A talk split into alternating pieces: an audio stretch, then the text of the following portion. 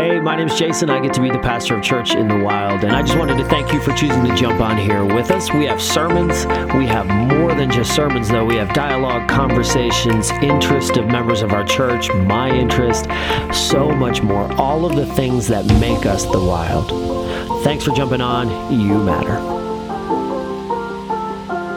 Where they, they prayed the new year in a lot of the teenagers liked it because then they could kiss to celebrate the new year while they were pretending to pray. Um, under behind the pews, we had pews in our church, so I was like, Dad, maybe this isn't the best idea after a while, right? Um, but it, the all-night prayer meetings, how, how I grew up, those are a thing. And what's fun is, as a kid, I didn't know like we would just they would just pray for hours. As a kid, I had no idea what was going on or why it was going on. So I would just start to pick up on like how certain people prayed. And um, in prayer, there's a couple of like different types of prayers. There is the repeater. My best friend growing up was a repeater. He said Father God before he said anything. So my friend would pray, Father God, we thank you for this day, Father God, and we appreciate this day, Father God. We thank you for the way that you made the sun, Father God. And and I would count, and then I would tell him, like, bro, 57. And he'd be like, no! And he would try to like get it down to 55 the next time. And, and he would just he would repeat himself. There is um, there is the briber. You ever heard the briber? It's like they try to bribe God into listening to them. Like, God, you are so strong, so mighty, and and by the way, if you paid my house payment, you would be even more strong and more mighty. God, you know, like we would have all these pastors come and pray, and you could tell which one needed to, to raise a little extra income because in their in their prayer, like and Lord, you're the most gracious, generous, holy giving Father. And we know that you can pay the down payment on this church building that I'm searching for by just touching somebody who's in the auditorium to make that payment. Like they would just try to bribe people through their prayer. Um, there is the screamer. I don't know, like I don't know. If, I will not be doing this one, so don't worry about that. But there's a scream. Like we used to have these all-night prayer meetings, and these there was this one guy who the first time he did this, it terrified me and the second time he did it, I thought he was taking the Lord's name in vain. And so I was like, Dad, he's in trouble. my dad's like, stop, stop. Because he would just scream, oh God, at the top of his lungs. Like, like all he would do, oh God! And I'm like, why is he doing that? Like, I was, I was so curious as to what was going on. Um, there is, uh, there is um, the, the, daddy father person. You ever hear, like, I was praying with some college students one time, and one of them was like, Daddy, you're so great. Daddy, we love you. And I was like, I've never heard anyone say that before. That was different for me. Uh, but but there's this one person at every all night prayer meeting, and it is the spiritual ninja, like the prayer ninja guy, who like knows all the Bible verse. I'm just struggling to pray, and he's got all the Bible verses down he's like he translate like he speaks normal English, and then when he begins to pray, he prays in King James sixteen eleven because only God can. That's God's secret language, right? Where he's just thou wast there before the foundations were laid. And we're like, what is he talking about, right? And, and they'll just completely change their language and start talking, and and they'll mention verses and all these different things. And when I hear someone pray like that, I don't know about you, but I'm like, oh boy, I'm in trouble because I think God's going to hear him, maybe not me, right? Because I just feel like it's so much more impressive. The truth is, 4% of Christian families pray daily. 4% pray daily. And I think that most of us don't pray as often as, as we, we should and we could because we maybe don't know how to pray. I think often we have the idea that we need to impress God with our theology or we need to impress him with what we know or the way we word things. And so we end up not praying because we're so intimidated to pray. But it's, it's a little bit like this. I was thinking, like, how do I compare this? Um, I'm obviously not the tallest or the most athletic guy in the world. It's a little bit like me trying to send LeBron James a video of myself shoot making a layup, hoping to impress him. Like, hey, check out my layup, LeBron. Through the legs, layup, right? And then he's like, yeah, man, I can like dunk from half court. So, right? Like, we can't impress the Creator by the way we pray. We're not going to impress Him. So, I, I want to talk about the fourth idea in our series, which we've, we've covered three. We've covered a house that my house will be a house that values the Bible. We've covered my house will be a house that serves. We've covered my house will be a house that shares the gospel. Today I want to talk about prayer and about our houses being houses that pray. Jesus said, My house shall be called a house of prayer. And uh, we've talked a little bit about how Jesus was upset in the passage that we read and what made him so upset.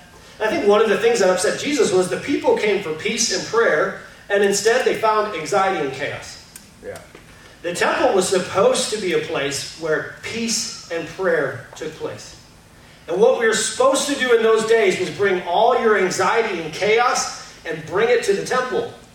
And what was going on is these people were bringing their anxiety and their chaos to the temple, hoping to find peace, and instead finding anxiety and chaos. Which is ironic because what do we find in our world today? Anxiety and chaos. We find it, I think, the, the, I, gotta make sure I say this right. I, I wanna, the biggest struggle, the hardest fight that we have is the one that no one sees. It's the hardest one. And I, have been trying to figure out how to say this all week, but uh, there was a pastor who's in the, he's, it's all over everything, this pastor who killed himself. And I do want to say that just because people are smiling doesn't mean they're not struggling. And so when people walk through our doors, when we gather together, when we do huddle, when we do next steps, when we do discipleship, when we do groups, we can't just assume that because someone's smiling, often a smile is, is the cover of the anxiety and the chaos that they're bringing in the doors. Right? And so as a church, we want to be a church where everyone is welcome and they find peace and the opportunity to pray in the middle of this world. I, I wonder just what this guy was going through when he ended his own life and how much anxiety and how much pain he went through and how much was just going on in his head. We want to be a place where everyone who's struggling, we all have struggles, we're in this together. We can pray together, we can find peace together, we can struggle together, we can have issues together. The biggest struggle that we will have is the one that no one sees. It's the battle in our mind. We can smile, but smiling doesn't mean we aren't struggling. We read these verses earlier. I'm going to read them again. Philippians 4 4 through 7. Rejoice in the Lord always. And again, I say rejoice. Let your moderation be known unto all men. The Lord is at hand. Be careful for nothing. But in everything, by prayer and supplication with thanksgiving, let your request be made known unto God. When I read that as a kid, I always thought, like, that means we're not supposed to be careful, so we can drive however fast we want, do whatever we want. But the word is actually anxious. Be anxious for nothing. But in everything, by prayer and supplication with thanksgiving, let your request be made known unto God, and the peace of God, which passes all understanding, shall keep your hearts and minds through Christ Jesus. When we read that verse and we think, oh, don't have anxiety, but instead pray, it can, it can often lead us to have anxiety. Because we can then say, Great, I've got all these other things I'm not doing right, and now I've got anxiety, and the Bible says I'm not supposed to have anxiety. So now I have anxiety about having anxiety because, boy, you know, if you're like me, like, I, I, I don't, do I have anxiety? Now I have anxiety because I think I'm not supposed to have anxiety, right? We can go through all of this. But what he's saying, what Jesus was so amazing at doing, what he was so good at was he not only got rid of bad, he brought in good. So he cast out the people who were bad and then he preached daily in the temple. And what the Bible is trying to say in Philippians 4, chapter, chapter 4, verses 4 through 7 is not just don't be anxious. It's saying if it, if it drives you to anxiety, let it drive you to prayer. If there is anxiety, pray about it. It does no good to simply say, well, we just don't want to be anxious. Instead, we need to be people who pray. When you are anxious, pray. Anxiety is like a, a signal alerting you that it's time to pray. So I don't know uh, how your vehicles are. My vehicle, I had, a, I had a Jeep Wrangler, and the back tire started to get low, and this thing popped up and said, You need to take this to the people who made this and get it fixed. Right? Anxiety is like a light on our dashboard signaling, hey, you need to go to the one who created you, the one who made you, and have him fix it. But so often, what we do, what I do, listen, this is a, This is what I struggle with. What I do is instead I try to carry that burden alone. I try to just worry about it rather than go to the one who made me, the one who can fix the problem. If it's big enough to worry about, it's big enough to pray about. I think what the other thing we do is we don't want. I don't. I think God, you, you, this is this is just my personal issues. You're trying to shape the universe and, and move the galaxies, and you're trying to do all this. You don't care about that. That's too small. That's not big enough. But at the same time, I worry about it. And so, listen, if it's big enough to worry about, big enough to pray about. If it is on your heart, it is on God's mind. If it's on your heart, it's on God's mind. So talk to Him about it.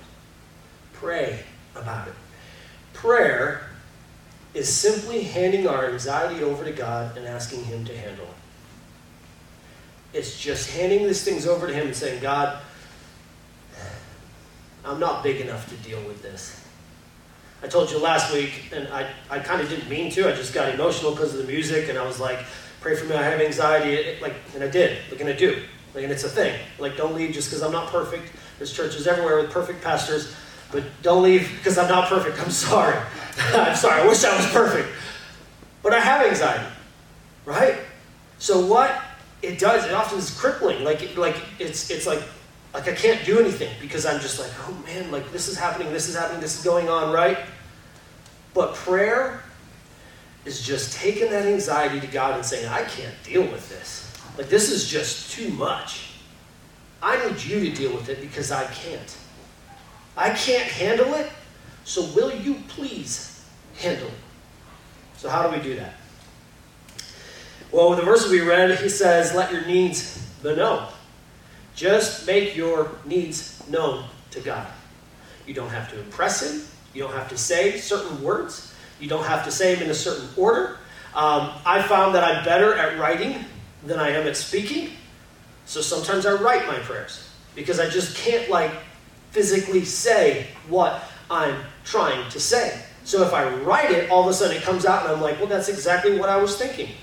Right? There's no wrong way to pray to God.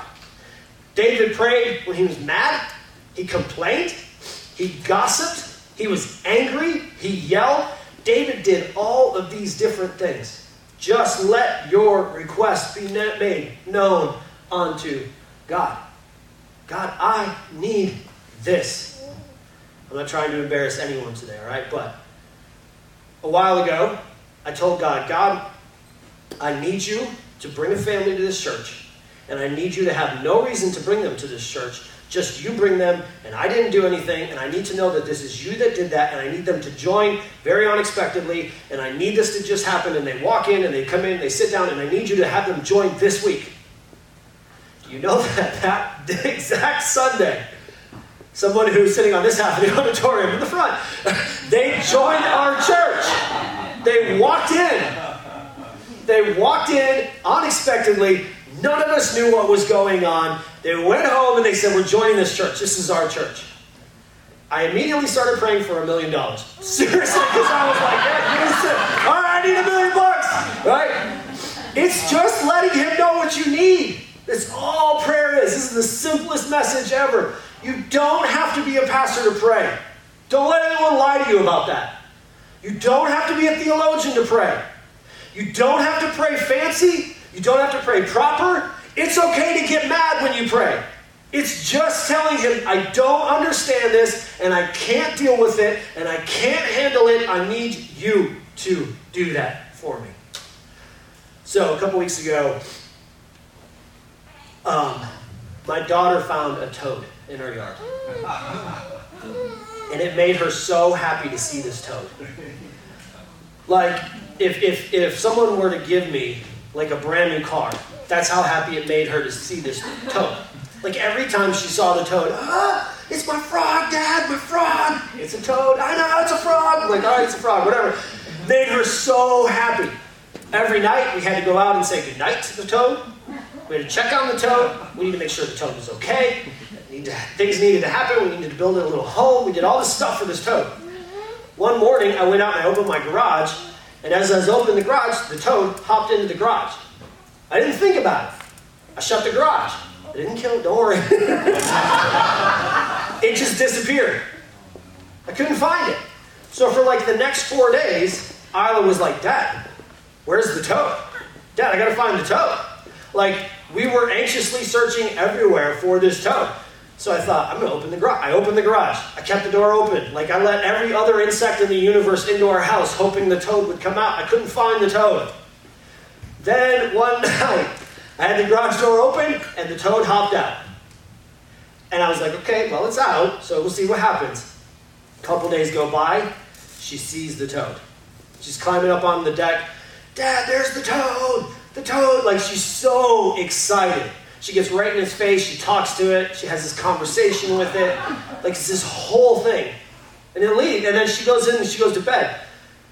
And I find myself outside at midnight while I'm just struggling with all these different anxieties. I find myself outside at midnight, bending down.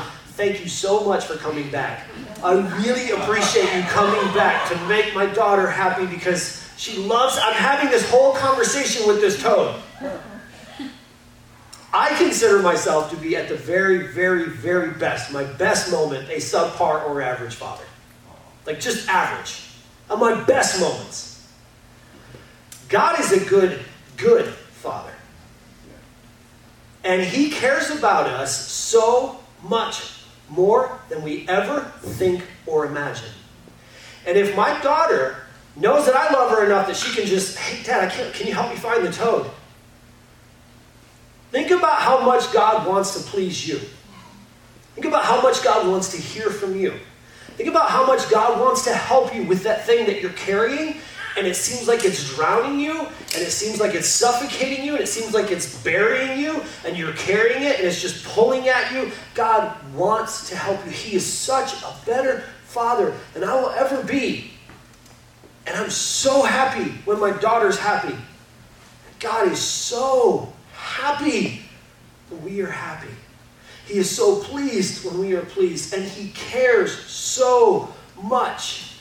If I, as an average father, care about a toad and will have a conversation with a toad to please my daughter, how much more will the creator of the universe, who the Bible says his thoughts for us are like the sands on the seashore? His plans for us are good plans. They are better plans than we have for ourselves. How much more does He not only want to hear you, but He wants to bless and help you with your struggles? He loves you and He cares for you, and He wants to supply your needs. Peter said it like this in 1 Peter 5 6 and 7 Humble yourselves under the mighty hand of God. He may exalt you in due times, casting all your care on Him, for He cares for you. As a kid, I kind of thought that that verse meant that we should be afraid because God has this big, strong arm, and so we need to humble ourselves under Him and be like, please don't hit me with your big, strong arm. What Peter's referencing is a point in time in his life where Peter is walking on water and he falls and he begins to sink. And when they're saying humble yourselves, it's not saying like, God, you're so, I can't, I'm not worthy, I don't deserve this, please don't do these things, please help me. What he's saying is Peter just was like, please rescue me. Lift your hand up. And he will exalt, means to raise up. Peter literally had this moment happen in his life where he humbled himself and said, Please rescue me. And Jesus raised him up. This is all that prayer is. Prayer is not anything mystical, it's not anything weird, it's not anything crazy, it's not anything creepy, it's not anything fancy. It doesn't matter how you say what you're trying to say, the point is help me. You think about, um, uh, band, you guys can come up. Think about this. Peter was sinking, he's in the water. Jesus reached to him and caught him. And then they had this conversation. Can you imagine the conversation they had walking? Because I feel like Peter's a lot like me, where he's always in trouble and always doing things he shouldn't do. And if I'm walking on water with Jesus, I'm having a conversation with him. I'm going to start talking. No one else in the boat heard him. No one else would have heard what they said. And even Peter would have had a hard time hearing it. Sometimes we have a hard time hearing God. But my last Isla illustration, my daughter whispers to me right now, we hide. We, we hide, we, we put like a little tent up and we hide so we can scare mommy. And my, my, my daughter will whisper to me when we're in there, Dad, we're hiding. It's such a good time. We're hiding. We're going to scare mom. She doesn't know we're here. Do you know she only whispers to me because I'm close? Sometimes God whispers to us. He doesn't yell it out for everyone in the whole world to know. He just whispers. But the purpose of him whispering is that he is close. He's near to you. He's so much closer to you than you ever think or imagine. He's right there. And not everyone's going to always know what he says to you, and sometimes you're going to be like, ooh, my life's crazy, and I'm having a hard time hearing, picking up what you're trying to say. The point is, is that he whispers because he is right there. And he wants to hear you, and he wants to help you. So let's be families and people who pray. Let our house be a house of prayer. Let us have our houses be houses that make our requests known unto God. Let's have our houses be places that say, I don't even know how to say it. You ever have times where you don't know how to say it? Good news, the Bible says the Holy Spirit actually prays for us and he cries, he, he weeps, he groans. and so and He cries for us when we don't even know what to say. He prays when we just are like, I don't know what to say, help. He speaks to the Father for us. This is our Father. So I think we should be people who make our requests known to God, who humble ourselves and say, please help me. So we're going to do family dedication in just a minute. What I'm going to ask you to do is stand to your feet with me. I'm going to pray. We'll talk about dedication in just a minute. But I'm going to ask you to do this and encourage you to do this. And, and you don't have to. Please, by no means, feel like, oh, Jason made me do this, right? But I would encourage you to, throughout my prayer, to be like Peter and raise your hands. Raise both of them. You can raise them like this. You can do whatever you want. But let him know, hey, I need you. God, I need you. I don't need this, I need you. And I just want to talk to you. So as we pray, let me encourage you all to raise your hands and then continue to raise them throughout worship. Because worship is really just a prayer sung. It's just a prayer that we sing, hey, you are worthy of every breath that we could ever breathe. It's our way of worshiping Him. When we get done with that song, We'll go about doing the dedication. We'll continue from there. But I'm going to pray. I would encourage you to just with me raise your hands and let's pray. Heavenly Father, you are so good, so kind, so worthy. Often I am guilty of not speaking to you because I simply don't know how to say what I'm trying to say. Or I feel like maybe I'm too insignificant and you won't care. God, help me to make my request known to you. Help me to humble myself to you so that you can raise me up. Help us, Lord, to be families, houses, churches that pray. Help our house to be house